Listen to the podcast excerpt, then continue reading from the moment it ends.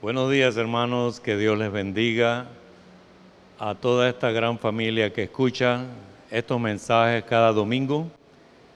Y muy agradecido a Dios por esta gran oportunidad, esta nueva gran oportunidad que Dios nos da de poder compartir su palabra a tanta gente que ama su palabra y que se reúne en este día para recibir lo que Dios tenga para sus corazones, para su espíritu y para su alimento espiritual.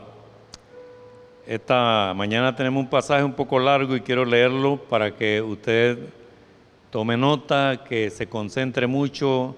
Me encantaría que tuviera la Biblia enfrente o una Biblia electrónica, pero que pudiera ir paso a paso conmigo porque importante en esta mañana un hecho histórico que está plasmado en las Sagradas Escrituras. Y en el nombre del Padre, del Hijo y del Espíritu Santo, poder comunicar con más libertad, con seguridad de entendimiento, cada palabra que hoy expresamos aquí desde la casa del Señor en el templo El Chadai. Dice la Sagrada Escritura en el primer libro de Samuel, capítulo 3, versículo 1 al 11, lo siguiente. Mientras tanto, el niño Samuel servía al Señor ayudando a Elí. Ahora bien, en esos días los mensajes del Señor eran muy escasos y las visiones eran poco comunes. Una noche, Elí, que para entonces estaba casi ciego, ya se había acostado, estamos hablando del sacerdote principal, el sumo sacerdote la palabra de Dios aún no se había, la lámpara de Dios aún no se había apagado y Samuel estaba dormido en el tabernáculo cerca del arca de Dios. De pronto, dice la Sagrada Escritura, el Señor llamó, Samuel, sí, respondió Samuel, ¿qué quiere? Se levantó y corrió hasta donde estaba Elí. Aquí estoy, ¿me llamó usted? Elí contestó, yo no te llamé, vuelve a la cama. Entonces Samuel se volvió a acostar. Luego el Señor volvió a llamar, Samuel, y nuevamente se levantó y fue a donde estaba el sacerdote Elí. Aquí estoy, ¿me llamó usted? Yo no te llamé, hijo mío, respondió Elí vuelve a la cama. Samuel todavía no conocía al Señor porque nunca antes había recibido un mensaje de él. Así que el Señor llamó por tercera vez y una vez más Samuel se levantó y fue donde estaba Elí. Aquí estoy, me llamó usted. En ese momento Elí se dio cuenta de que era el Señor quien llamaba al niño. Entonces le dijo Samuel, ve y acuéstate de nuevo, y si alguien vuelve a llamarte, di, habla Señor, que tu siervo escucha. Así que Samuel volvió a su cama, y el Señor vino y llamó igual que antes Samuel, Samuel. Y Samuel respondió, habla, que tu siervo escucha. Entonces el Señor le dijo a Samuel, estoy por hacer algo espantoso en Israel. Era un momento muy importante en la historia de toda una nación y de toda una región en las tierras de Palestina. Y ahí estaba este niño de aproximadamente 12 a 14 años, apenas aprendiendo algunas cosas relacionadas con la casa de Dios. Así que este niño no había tenido una experiencia con Dios, pero Dios estaba por cambiar la historia de una nación y la llave que usa es un llamado a un niño que no le conocía. Y quiero que tome nota en su corazón acerca de este detalle. Aquí tenemos a este jovencito, como dije, probablemente de 12 años, que no tenía ninguna experiencia personal con Dios, cuyos oídos pudieron escuchar físicamente la voz de Dios. ¿Qué le parece? Sus oídos físicos escucharon la voz de Dios, por eso iba tantas veces donde el sacerdote para preguntarle, ¿usted me llamó? Esto pasó, hermano, en un tiempo de, de grandes desventajas para la nación. Era un tiempo espiritualmente, digamos, un poco oscuro, estéril. No había palabra profética, muy poco. Casi una generación no conocía lo que era escuchar una voz de un profeta que dijera, así dice el Señor. Esa era la primera gran desventaja que en esta mañana quiero contarle, entre varias desventajas de la época. No se oía, así dice el Señor.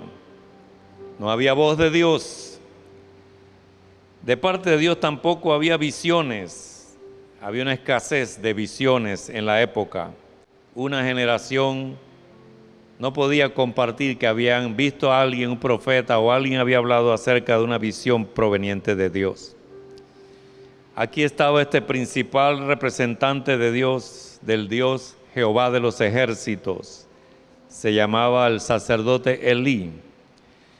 Estaba muy entrado en años y la Biblia dice en este pasaje que leímos que estaba casi ciego. Así que ustedes pueden ver cómo se va pintando el panorama bíblico de este escenario triste y oscuro para la historia de una nación, sobre todo en su aspecto espiritual.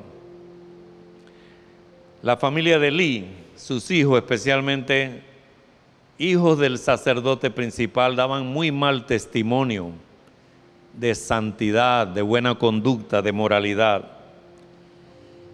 Esto, de, esto quería decir que posiblemente estábamos viendo por medio de la conducta de esta generación que seguía al sacerdote el final de su ministerio porque sus hijos, que eran los que continuaban el ministerio, se comportaban muy mal, poniendo muy en feo el nombre de su padre por sus conductas. En quinto lugar, era una época muy triste para Israel, porque al no tener absolutamente dirección espiritual, la Biblia dice en jueces 17 y en jueces 21, cada uno hacía lo que bien le parecía. Claro, no tenemos orientación moral, espiritual, cada uno hacía lo que mejor le parecía con sus vidas. En el santuario, en la casa de Dios que estaba un poco abandonada, no había personal. Este niño Samuel había sido por un milagro que Dios había hecho con su madre estéril. Ella había hecho una especie de voto y había dicho, si tú me das un hijo, yo lo ofreceré en tu casa para que te sirva todos los días de tu vida. Esta se llama Ana, se llamaba Ana. Y hay una historia muy bonita acerca de Ana y su niño ofrecido a Dios. Dios le concedió tener un hijo. Y entonces ella cumplió su voto presentando al niño y llevándoselo al sacerdote desde pequeño, quizá desde unos dos años, lo, lo, entregó a la casa de Dios, porque así había sido su promesa para Dios. Así que este niño desde muy pequeño vivía en el santuario y lo más seguro es que él se encargaba del mantenimiento limpieza, quién sabe, del santuario mismo. No era el templo grande y famoso que hubo en los tiempos de Jesús, era una especie de casa más pequeña. Y ahí servía Samuel y dormía, la Biblia dice que cerca del arca y cerca del jefe del sacerdote, para estar atento a cualquier llamado. Así que su camita, me imagino, la tenía ahí en una esquina, en un cuarto cerca. Qué cosa, hermano, que la Biblia dice que este niño no conocía a Dios. Pero a pesar de eso, nunca su conducta fue inmoral o negativa ante los ojos de la comunidad.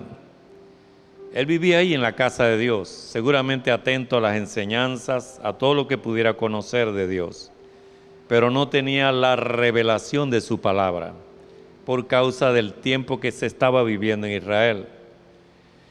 Tampoco tenía un designio. No se podía decir como de Juan el Bautista que desde niño ya fue separado desde el vientre de la madre, porque nadie conocía el designio o si había algún designio para Samuel a pesar de que había nacido milagrosamente, había sido ofrecido a Dios y a la casa de Dios y allí vivía desde muy pequeño. No era como Jeremías también, o como el propio Jesús, que tenían una trayectoria desde niños, antes que nacieran ya había un, señalamiento específico de parte de Dios. Lo único que Samuel tenía era una bella historia acerca de una mujer de fe que pensó en Dios en su momento más crítico y se, se sentía como burlada por su condición espiritual. Y entonces ella, con muchas lágrimas, se presentó al templo para decir, si tú me dieras un hijo, era muy importante para cualquier madre en Israel tener hijos porque eso aseguraba la generación futura y su propio sustento y, la existencia de una familia que era muy importante para los israelitas. Así que era lo único que tenía Juan, eh, perdón, Samuel, una, una bella historia de nacimiento y de ofrecimiento a Dios. En base a esta historia y a estas desventajas, diríamos, siete desventajas de la época, la última era que había un niño en el santuario, pero aún ese niño desde niño ofrecido al santuario y a Dios, tampoco conocía una revelación específica de Dios. Pero hay esperanza porque ya vemos un escenario que acabamos de leer en las escrituras. Tengo unas cuantas preguntas, hermanos, que me gustaría que ustedes preguntaran conmigo. Y la pregunta es la siguiente. ¿Por qué se acerca a Dios a alguien tan desprovisto de experiencia espiritual en un ambiente de tanta sequía de manifestaciones de Dios? Es mi pregunta. ¿Y dónde, desde el sacerdote hasta la congregación, tienen tan poco interés en hacer lo que agrada a Dios? ¿Por qué, por qué Dios quiso acercarse a alguien cuando eh, era un desierto espiritual. Nadie quería buscar de Dios, cada uno hacía lo que bien le parecía. Un ambiente donde ni siquiera el sacerdote principal refleja una atmósfera o una imagen de un hombre que orienta a su pueblo en lo espiritual. La imagen es de un hombre de avanzada edad, demasiado pasivo, ciego, sin actividad espiritual a favor del pueblo. Y una nación que hacía lo que bien le parecía. Mi pregunta, entonces, ¿por qué se acerca a Dios? ¿Por qué Dios lo hace? Queda en el ambiente la pregunta. ¿En qué se parece esa época a esta época? ¿Qué le parece, hermano? Leamos algunos de los puntos de la época aquella. ¿En qué se parece esa época del tiempo de, Samuel y de Elí a esta época? Casi no se escuchaba, leí hace un rato, una voz de profeta que dijera, así dice el Señor. Pues no creo que se parece, porque en este tiempo tenemos profetas que dicen, así dice el Señor, y Dios los usa auténticamente. Visiones de parte de Dios eran escasas en la época de Samuel. ¿Se parece a esta época? Pues creo que no, porque hay mucha visión de parte de Dios. Dios habla a los pastores, Dios habla a los líderes nacionales y nos envían su interpretación de la visión y insisten en ello, porque están seguros que Dios se lo ha dado y el pueblo obedece, sigue, cree, hace énfasis y afirma y hace enfoques en base a esto a la visión. las congregaciones oyen a su pastor y dicen, esta es la visión que Dios me ha dado. El Señor me ha dicho esto y lo otro. Así que no es como este tiempo. Ahora, el principal representante de Dios, el sacerdote, estaba bastante mayor y casi ciego. Esto habla de, de pocas posibilidades de buscarlo como recurso para soluciones sobre temas espirituales o para acercarse a Dios. Pero en este tiempo tenemos muchos sacerdotes, hombres y mujeres de Dios, ungidos por el Espíritu Santo que pueden, pueden representar a Dios, pueden defender los colores de la fe, claro que sí, hay mucho vigor en este tiempo. Dice que en la época de Samuel cada uno hacía bien lo que hacía lo que bien le parecía. Bueno, ahora sí se está pareciendo más esta época. Porque cuando no hay visión y cuando no hay palabra de Dios, el pueblo se desboca. Y entonces, en medio de esta situación mundial, las calles están silenciosas, los cielos están silenciosos, no pasan los aviones ni las avionetas todo está silencioso. Pudiera también estar silencioso el cielo de Dios, el ambiente espiritual. Así que la gente entonces dice, ya que no sabemos por dónde tomar, vamos a hacer lo que nos, nos parezca. Y este mundo es un caos, hermano. Cada uno hace lo que bien le parece. En eso sí se está pareciendo mucho a esta época de Samuel. Claro que siempre tenemos un remanente, en este país, quizás un 20% o más de la población, son personas que temen a Dios y se dejan dirigir por las Sagradas Escrituras y el Espíritu Santo es su guía. Pero un 20% frente a un 80% que se desboca por las calles para hacer fiesta cuando no se debe, robo, corrupción, eh, asesinato, violencia, y esta nación se está volviendo cada vez más violenta. Así que nos estamos pareciendo a la época de Samuel. Lo que quiere decir es que debe aumentar la visión y la voz de Dios a ver si encontramos un camino, porque si no, la anarquía será total. Dice que no había mucho personal en el santuario, dije hace un rato. O sea que no se veían representantes de Dios activos en el templo. Ahí estaba Samuel, el niño, y ahí estaba Elí, el sacerdote. Y los hijos del sacerdote andaban por el vecindario haciendo desastres y travesuras. Pero en esta época tenemos mucha gente trabajando en la obra de Dios. Así que en esto no se parece.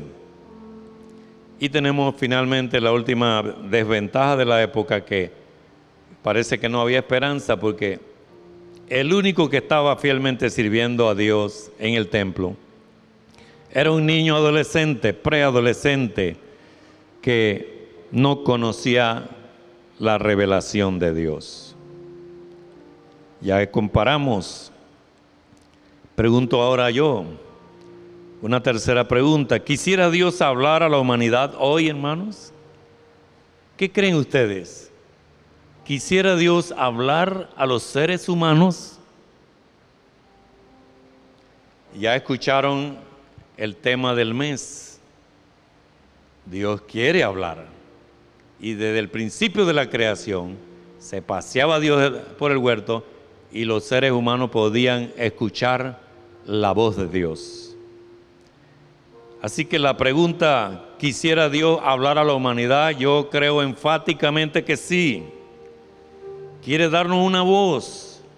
Quizás no es la voz de un profeta nacional o internacional que diga, así dice el Señor, tomemos por este camino todos los creyentes de esta nación. Yo creo que Dios tiene otras formas y es hablar. Recuerden que el Espíritu de Dios es omnipresente y puede hablar a cada corazón a la vez.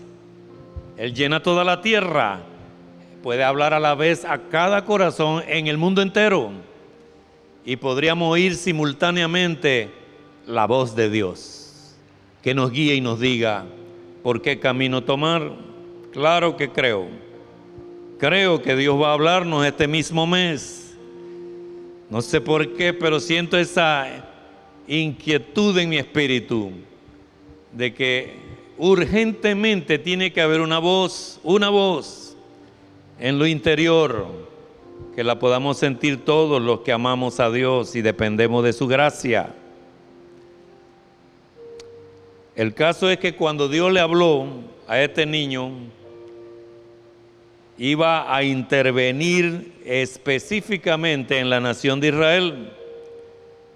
Y esta nación iba a tener un giro radical porque Dios iba a intervenir. Yo no, yo no leí todo el pasaje, una parte, pero cuando Samuel le dijo a Dios, habla que tu siervo escucha, el Señor le dijo a Samuel, así introduce lo que le dijo que iba a hacer. Estoy por hacer algo espantoso en Israel.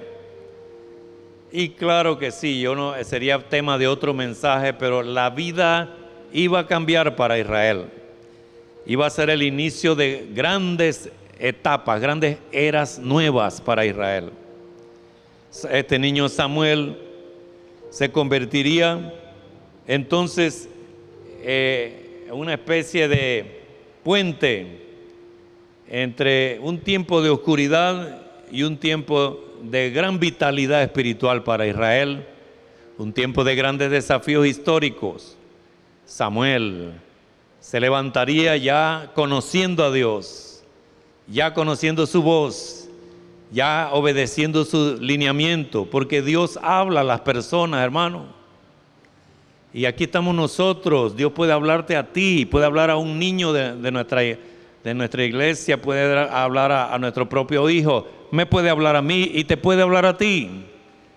Y puede Dios querer dar un gran cambio a la historia de Panamá por medio de una voz que te hable a ti específicamente.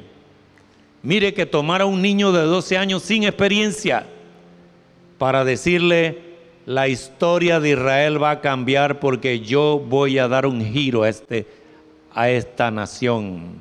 Llegó la hora de grandes cambios y Samuel se convirtió en un sacerdote, en un profeta muy temido, muy respetado, era la voz que estaban esperando escuchar en Israel.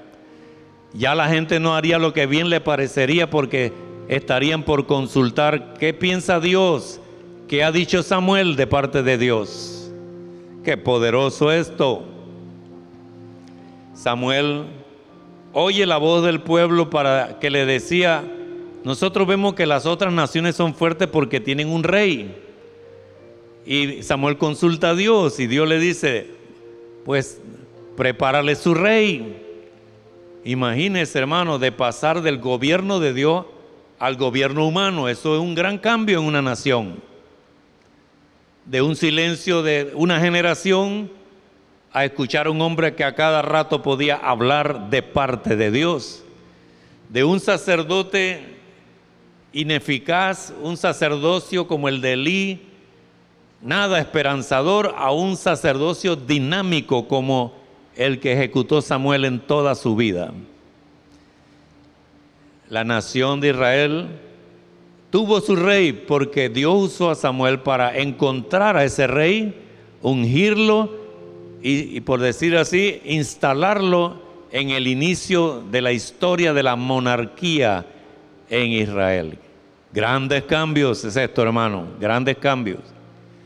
Y luego es el mismo Elí, es el mismo Samuel, perdón, Samuel, quien le toca entonces de parte de Dios desechar a este rey desobediente, muy flamante, Saúl, como lo quería Israel, grande, poderoso, guerrero, pero desobediente y Dios le desagradó y lo desechó y le dio Samuel, yo lo he desechado. Así que dígale de parte mía que yo lo he desechado y ya tengo a uno mejor que él.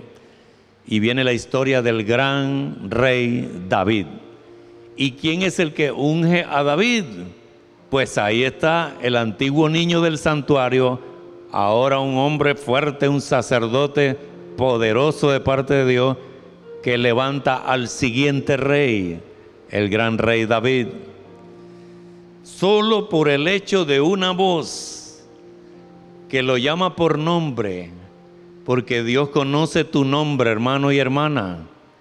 Y cada niño que está aquí escuchando, desde el lugar que sea, Dios te puede hablar a ti. Escucha bien. Y Dios puede, después que te hable, cambiar la historia de una nación. Dios puede hacerlo, lo hizo antes y puede hacerlo otra vez. Y este mundo está necesitando grandes cambios. Grandes cambios. La iglesia necesita grandes cambios.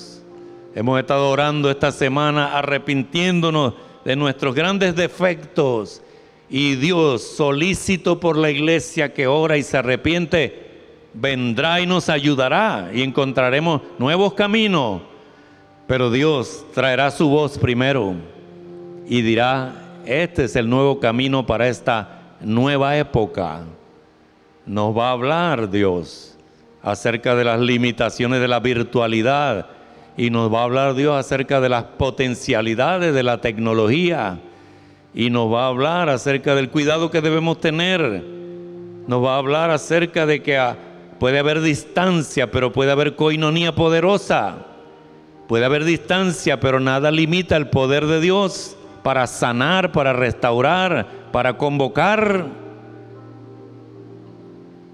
Dios está listo para hablar. Y yo quiero ir concluyendo con esto, hermano, porque la intención del Espíritu, hermano, es que usted abra sus oídos, porque todos necesitamos voz de Dios Vos que apaciente al rebaño. Todos los pastores estamos haciendo esto que hago yo, predicamos, oramos, esperamos el, el tema, esperamos la palabra de Dios para comunicarla al pueblo. Y creemos que lo que predicamos es dirigido por Dios, pero hay algo más intenso que Dios está por hacer sobre la iglesia. No será en vano tanto clamor. Dios aparecerá y será el final de este túnel oscuro porque el sol de justicia aparecerá. Lo creo en el nombre de Jesús. La Biblia dice en Hebreos 11, hace mucho tiempo Dios habló muchas veces y de diversas maneras a nuestros antepasados por medio de los profetas.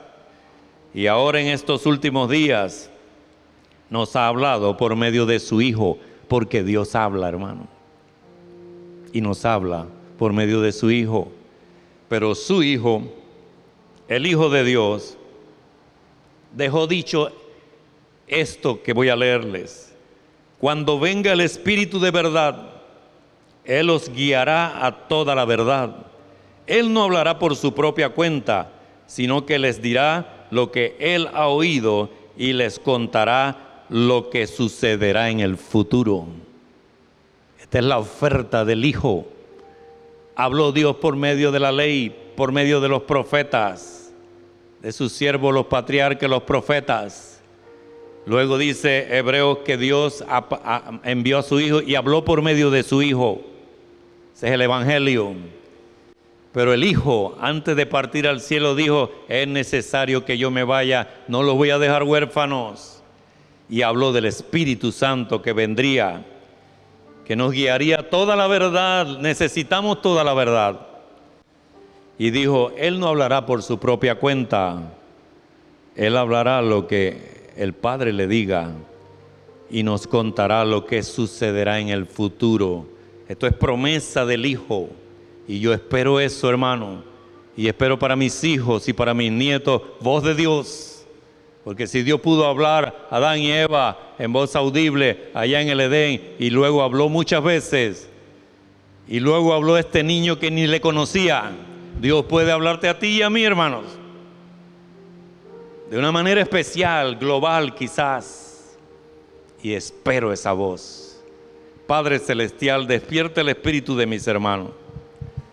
Trae para ellos una sensibilidad nueva y especial abre su entendimiento, prepara su espíritu, que crean a lo que estamos diciendo ahora, Padre. En el nombre de Jesús, oro que hables a tu iglesia, que seamos obedientes, que no endurezcamos nuestro corazón al oír la palabra de Dios. Al contrario, nos dejemos guiar por ti, Señor, porque estos tiempos tan duros de oscuridad necesitan voz de Dios que se manifieste.